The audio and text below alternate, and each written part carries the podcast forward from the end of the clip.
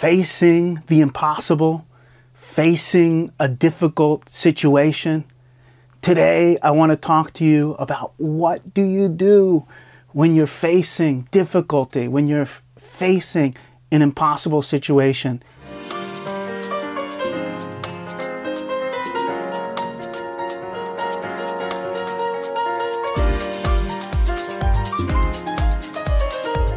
Hi, everybody. I'm Glenn Gerhauser from Church on the Park and Holy Fire Ministry Training School. And I want to share with you about overcoming impossibility or, or letting God make the impossible possible. But before that, I want to encourage you. We've got less than three weeks away till our Holy Fire Ministry Training School the Father's Heart unit begins. Discover the Father's Heart for you. We're going to be covering the Gospels, the Song of Songs, connecting that with the Gospels, learning Hebrew if you want to learn Hebrew. We're going to be starting right from the beginning, learning the Hebrew alphabet. And uh, it's less than three weeks, so go to holyfireschool.com. We begin the 6th of February, 2023. So, yeah, check that out. I know you will be blessed, and I hope you can be on board for our next semester. Now, let's get into this. I made an infographic recently facing the impossible. I shared a message on it on Sunday. I want to build on that and look at Jesus feeding the 5,000 and then also touch on Jesus feeding the 4,000. This is in Matthew and we see that there's this great, huge crowd following Jesus. There's 5,000 men, but it says there's also women and children. So this could be a crowd of 20, 30, 40,000 people.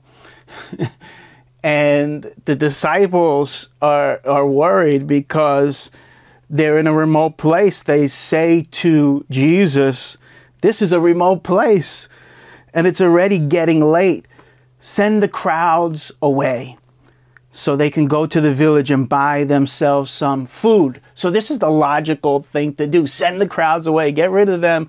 We can't handle them. Uh, this is an impossible situation. The thing is, the Lord always leads his people into impossible situations, things that are way over their head, things that are overwhelming. And notice how Jesus responds to them. He says, They do not need to go away. You give them something to eat. Here's the disciples. They have nothing, hardly anything. And Jesus says, You give them something to eat. And the Lord is wanting us to also feed the world. And what Jesus is thinking about ultimately is feeding them the Word of God, feeding them the truth of the Word. Now, of course, natural feeding is important, but ultimately, he's thinking about the teaching of the Word of God, and we see that in, in the book of Matthew. So, he calls them to face the impossible. Now, I just did an infographic on this, and you can get that infographic for free now for a limited time. It's it's up there. You can just we started a new online store, and this online store you can go to brisbanefire.com brisbanefire.com go to the online store click it and you can download the infographic for free put it in your cart and download it and uh, yeah we're celebrating this new online store, but we're also going to have free things in there as well. And if you help, you know, buy something and it helps support the ministry. So thank you for checking that out. It's called Inspiration Fire, the online store. And uh, we're going to be having infographics up there and other things. So just Brisbane Fire and then go to uh, the online store you can download this latest infographic. I have it up here, Facing the Impossible. It gives you step by step what to do when you're facing the impossible. I'm not going to cover all those points right now, but you can go get the infographic. But I want you to see that Jesus is always calling us into the impossible. So he says to them, uh, You give them something to eat. They say, We have Here, only five loaves of bread and two fish. So they could only feed really a couple people, not thousands. And so they're brought to this place. But notice how Jesus gets them to see what they do have. Often we think we have nothing. But Jesus is always getting us to open up our eyes and see what do you have? Because with what you have, the Lord wants to multiply it. Living in the miraculous means focusing on the provider more than the problem. So we need to focus on the provider more than the problem. And here's the solution to it all. They have hardly nothing, but he says, Bring them here to me. Bring these five loaves, these two fishes here to me. And then he directs the people to sit down on the grass. And this reminds me of Psalm 23. And he leads us to a place of rest, to green pastures. And he has everybody sit down. He, and then taking the five loaves and two fishes and looking up to heaven. And this is the thing, this is the first point of facing the impossible. Jesus does it here. He looks up to heaven. What is he doing? He's looking up to the Father, he's looking up to the provider. And when you're facing difficulty and the impossible situation is before you, I want to encourage you to do the same thing as Jesus. And I need to encourage myself too. Uh, look to the Father, look to heaven, or we can say it also look to Jesus. Look to Jesus. Keep your eyes on Jesus. All throughout these last three years, it's been turbulent times for the world and for the church the Lord keeps on reminding me keep your eyes on me. Keep your eyes on me. Keep your eyes on Jesus. And this is what I want to encourage you to do. Just like Jesus kept his eyes on the Father, you keep your eyes on Jesus. And so, and then notice he takes these five loaves and two fish, he gives thanks. And in the upcoming weeks, I want to talk about Thanksgiving, but I'll just touch on it that he gives thanks. And then he gave it to them, he gave these